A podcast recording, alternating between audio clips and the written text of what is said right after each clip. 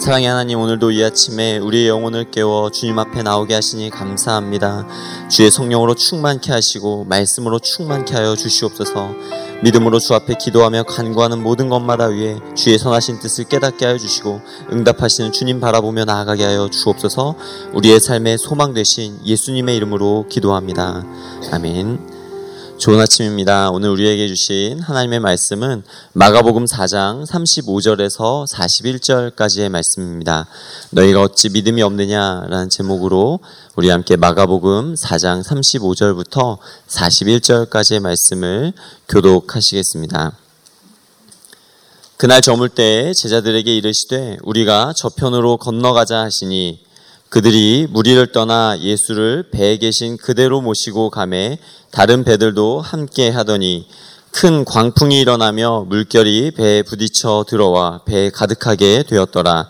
예수께서는 고물에서 베개를 베고 주무시더니 제자들이 깨우며 이르되 선생님이여 우리가 죽게 된 것을 돌보지 아니하시나이까 하니 예수께서 깨어 바람을 꾸짖으시며 바다더러 이르시되 잠잠하라 고요하라 하시니 바람이 그치고 아주 잔잔하여지더라.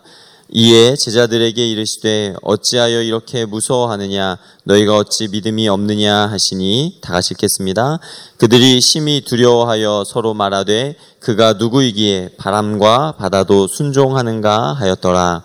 아멘. 어, 오늘 이 마가복음 4장 직전까지의 그 마가복음 4장의 말씀은 예수님의 선상 설교입니다. 예수님께서 배 위에서 네 가지의 비유에 대해 말씀하시고 그것에 대해서 해석하신 말씀들이 나오는 내용들이죠. 그리고 오늘부터는 이 연속해서 네 개의 이적과 기사 사건이 기적 사건들이 나오게 되는 것을 볼 수 있습니다. 그리고 이 기적의 중심에는 당연히 예수님이 계십니다. 당연히 예수님이 계신데 당연히 예수님이 계시지 않을 때가 있습니다. 어떤 때냐면 어, 기적과 이사 사건의 중심 가운데서 사람들이 나타나는 현상에만 집중할 때입니다. 어, 기적이 일어나고 기적 사건이 일어날 때 우린 그 가운데서 그 일을 이루신 예수님을 바라보고 그 예수님이 어떤 분이신지를 알아야 되는데 많은 사람들이 또 많은 경우에 그 기적이 일어난 현상의 모습들에 우리의 마음이 빼앗기고 우리의 눈이 빼앗길 때가 많다라고 하는 것입니다. 그래서 마가는 이 놀랍고 신기한 뉴스거리, 기사거리가 될 만한 이 이적 사건들을 다루면서 어떻게 해서든지 예수 그리스도가 부각될 수 있도록 어떻게 해서든지 읽는 어, 복음서를 읽는 사람들로 하여금 예수님을 발견하고 예수님을 믿을 수 있도록 그 모든 관심과 집중력을 모으는 것을 볼 수 있습니다. 사실 이러한 마가의 집중력은요, 마가복음을 시작하는 1장 1절에도 나와 있습니다. 각 복음서를 잘 살펴보시면 각 복음서의 첫 장, 첫 절이 어떻게 시작하는지만 봐도 아, 이 복음서가 어떤 내용을 말하기 위해 어떤 복음을 전하기 위해 어떤 목적을 가지고 나아가는구나 하는 것을 느낄 수 있을 것입니다. 어, 예를 들면 마가복음 1장 1절은 이렇게 시작합니다. 하나님의 아들 예수 그리스도의 복음의 시작이라라고 말씀합니다. 마가는 첫 장을 시작하며 너무나도 담대하게 예수 그리스도가 어떤 분이신지에 대해서 굉장히 선명하게 말씀하고 있고 굉장히 선명하게 선포하고 있다라고 하는 것입니다.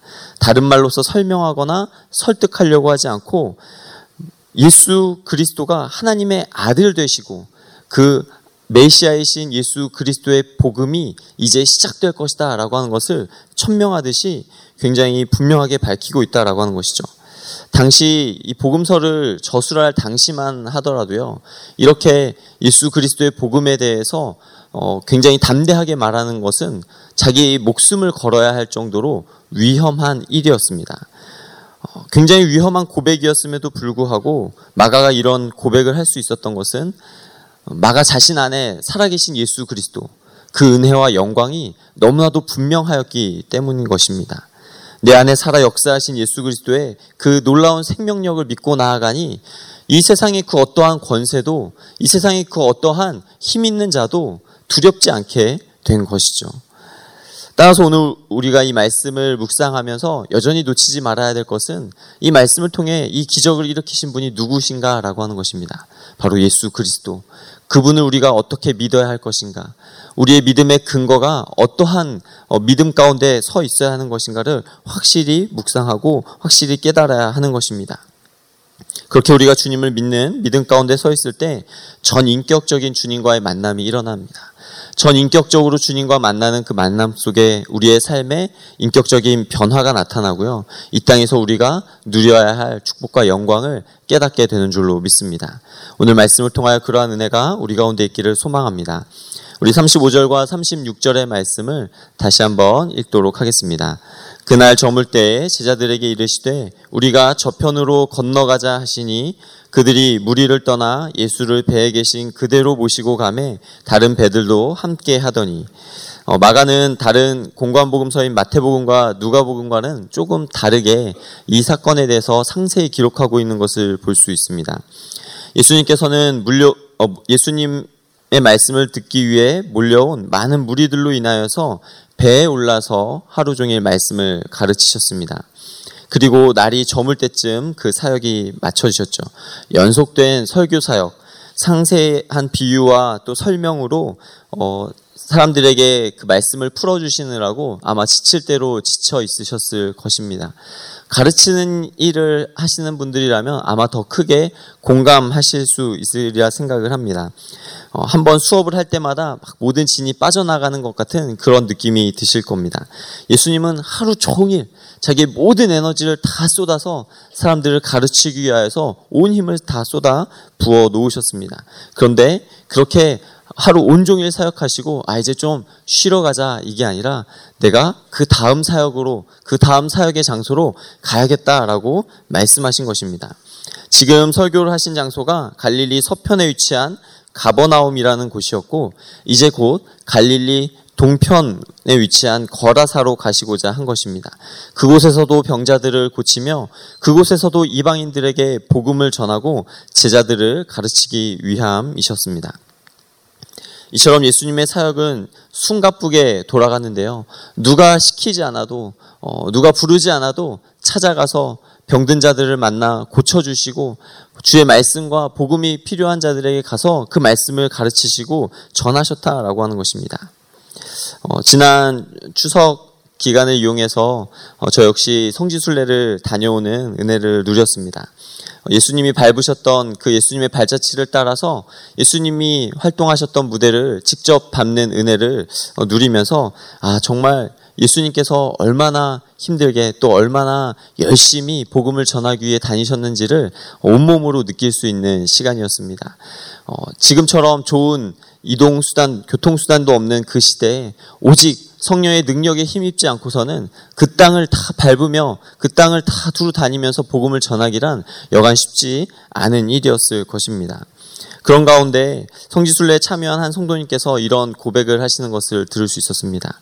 우리는 예수님에 비해 너무 편하게 지금 순례를 하는 것 같아 마음이 너무 무겁고 죄송하다라고 하는 것입니다. 생각해 보니 그랬습니다. 우리는 잘 준비된 일정에 맞춰서 편한 숙소에 쉬며 다니는 것만으로도 어, 쉽게 지치고 피곤해졌습니다.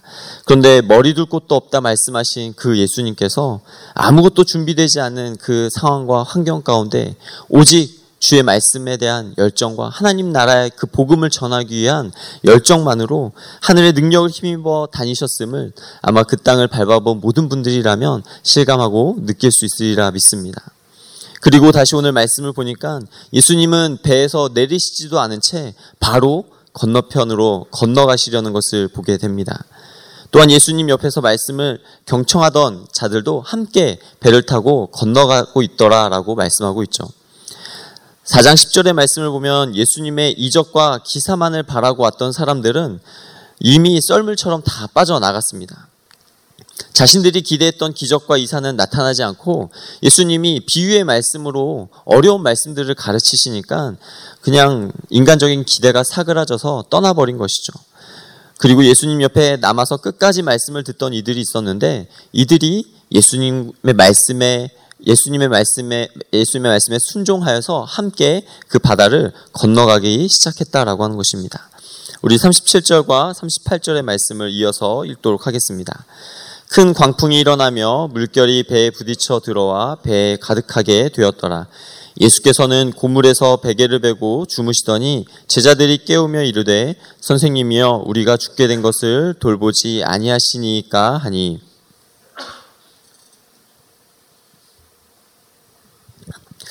좀 굉장히 안타깝게도요.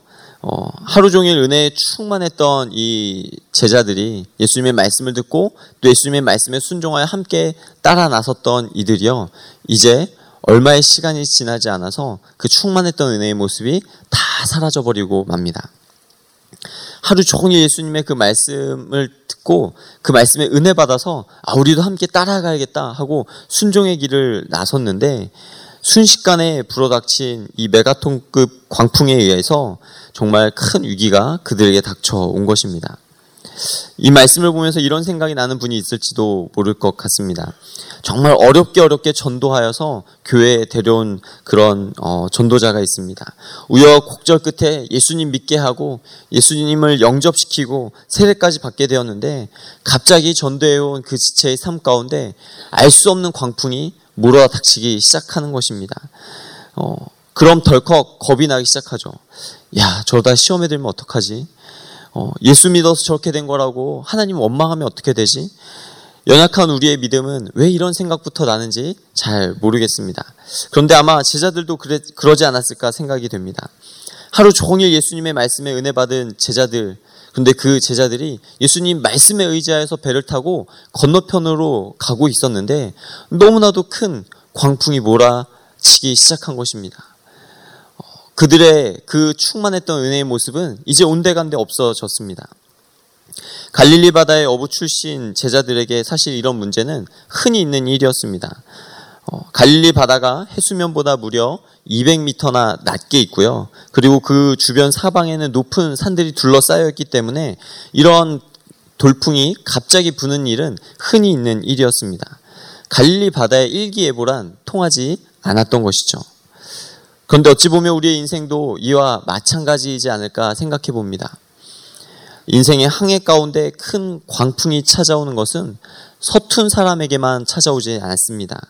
건강하던 사람에게도 노련한 경영가에게도 또 능숙한 신앙인에게도 이러한 광풍은 찾아오기 마련인 것이죠. 우리 인생의 여러 가지 시험과 풍랑이 예보 없이 찾아오기 때문입니다. 그런데 당혹스러운 것이 있습니다. 이 제자들의 입장에서는 아, 우리가 요나처럼 불순종한 것도 아닌데 예수님과 동행하기 위해 예수님을 모시고 가고 있는 이 길이었는데 어찌 풍랑이 일어났냐라고 하는 것입니다. 또 한 가지는 그 긴박한 상황에 예수님은 배 뒷머리에서 머리를 기대고 평안히 주무시고 계셨다라고 하는 사실이죠. 그래서 제자들은 이제 곧 죽을 것만 같은 이 상황에서 너무 무관심하게 편안히 주무시는 그 예수님을 깨우기 시작합니다. 그 제자들의 마음 안에는 온갖 두려움과 또 짜증과 초조함과 이 모든 것들이 뒤섞인 그러한 아마 목소리로 예수님을 찾아가 예수님을 깨우기 시작했을 것입니다. 이런 상황에서 예수님은 왜 주무시고 계셨을까요?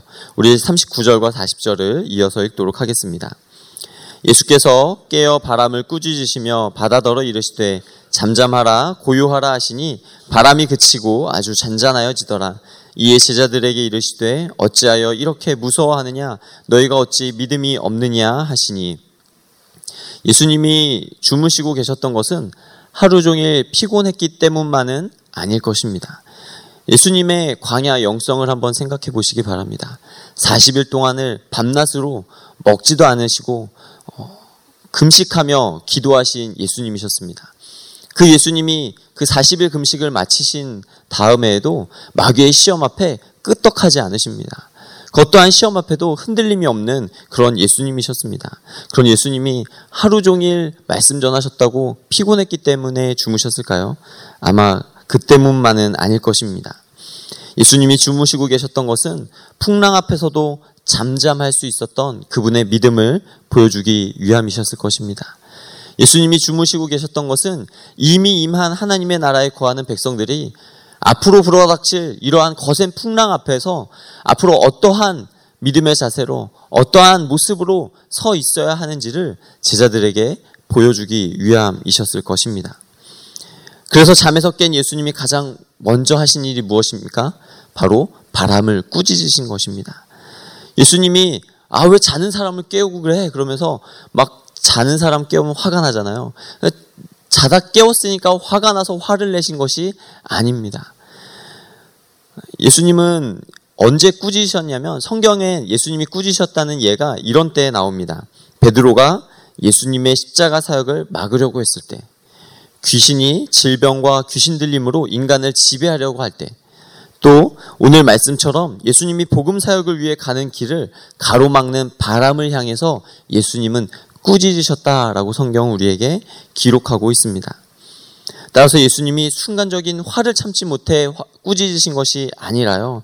예수님은 예수님의 그 사역을 가로막고 있는 사단의 계략을 깨뜨리기 위해 바람을 향해 꾸짖으셨다라고 한 사실입니다. 하나님의 나라가 임하고 그 나라가 확장되는 것을 막으려는 사단의 계략이 있음을 보시고 그 바람을 향하여서 꾸짖으셨다라고 하는 것입니다.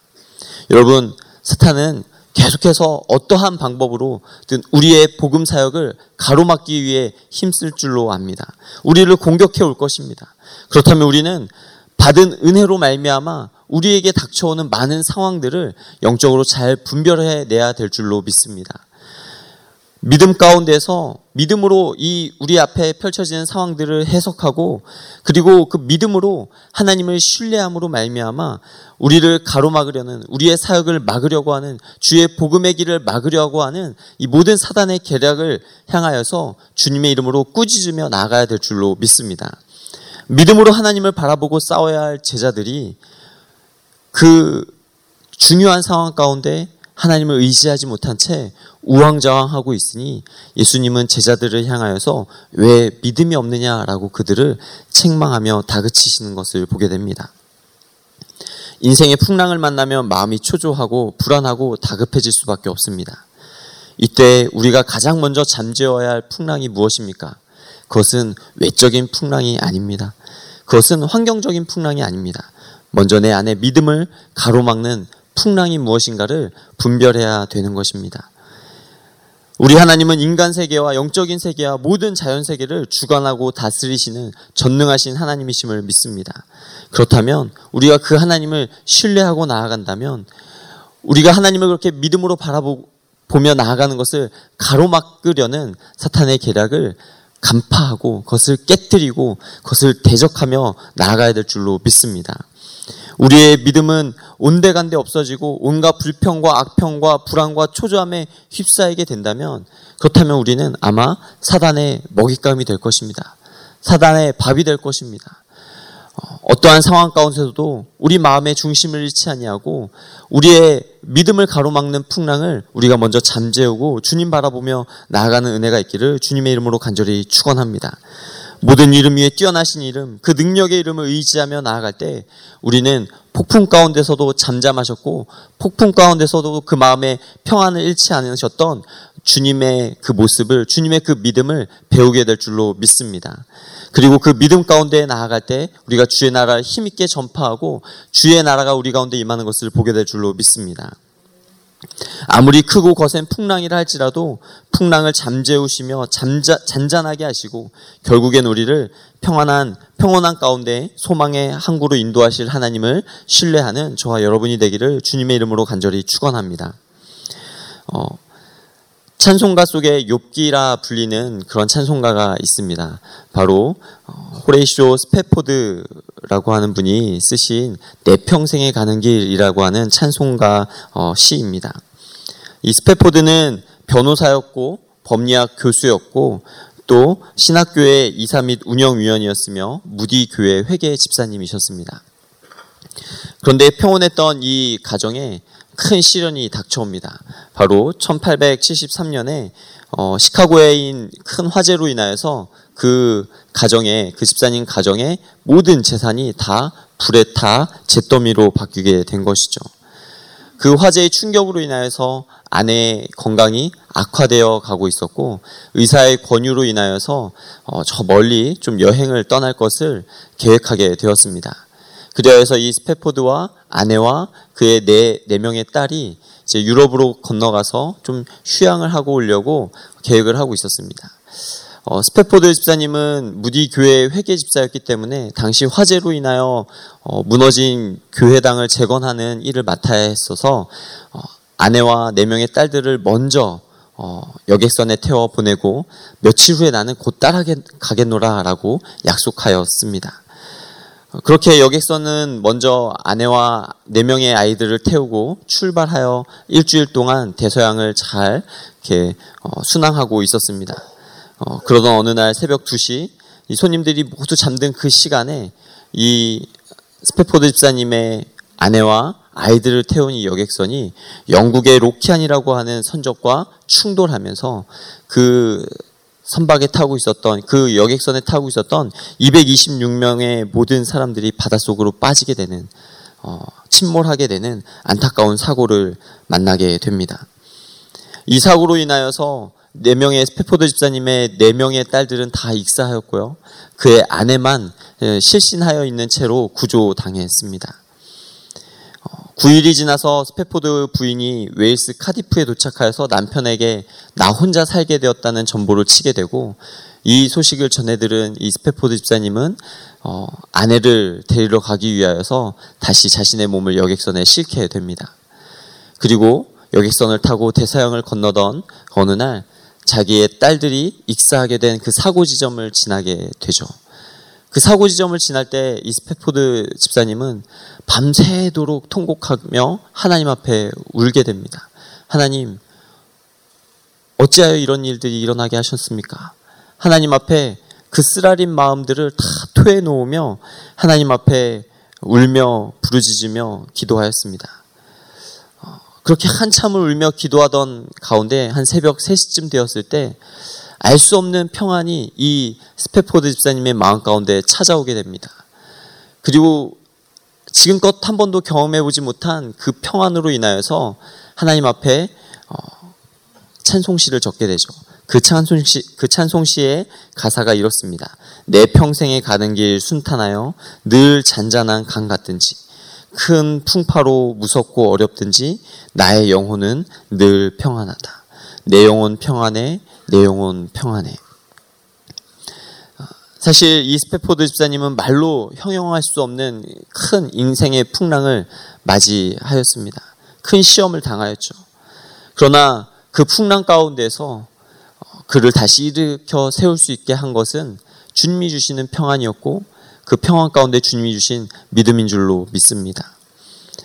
어, 그 평안의 고백, 그 믿음의 고백으로 말미암아 이제 그 찬송시를 읽는 이제 그 찬송 가사를 부르는 모든 사람들에게는 하나님의 위로와 다시 한번 하나님의 신실하심을 하나님에게 선하심을 믿고 나아갈 수 있는 믿음의 도전을 주고 있다라고 믿습니다.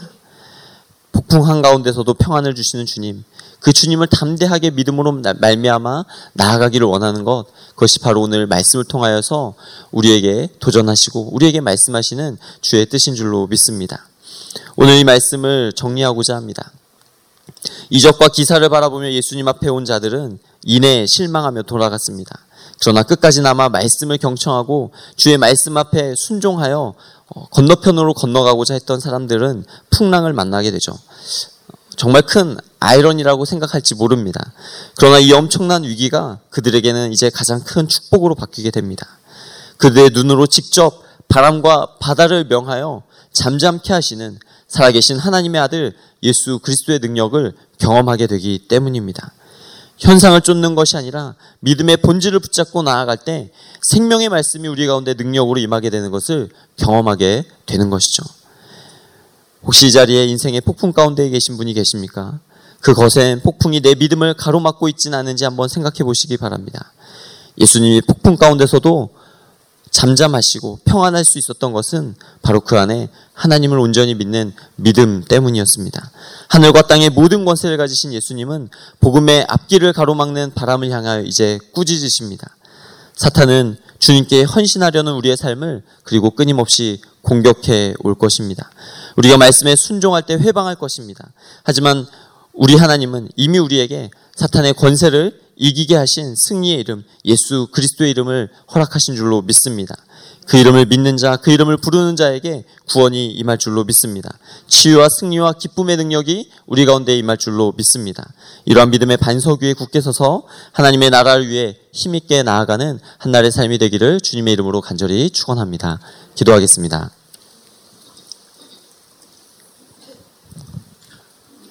우리에게 승리의 이름을 주신 주님의 이름을 찬양합니다. 한치 앞을 내다볼 수 없는 우리의 인생길에서 오직 믿음으로 주님만 의지하며 나아가는 우리의 삶이 되게 하여 주시옵소서. 우리의 영혼이 주님 앞에 늘 깨어있게 하여 주시고 믿음의 반석 위에 굳게 서 있게 하여 주시사 우리 안에 살아 역사하시는 주님의 능력을 경험하게 하여 주시옵소서. 믿음 안에서 참 평안을 누리며 담대히 주의 길을 걸어가는 주의 백성 되게 하여 주시옵소서. 그렇게 행하실 주님을 기대하고 찬양하며 우리 주 예수님의 이름으로 기도합니다. 아멘.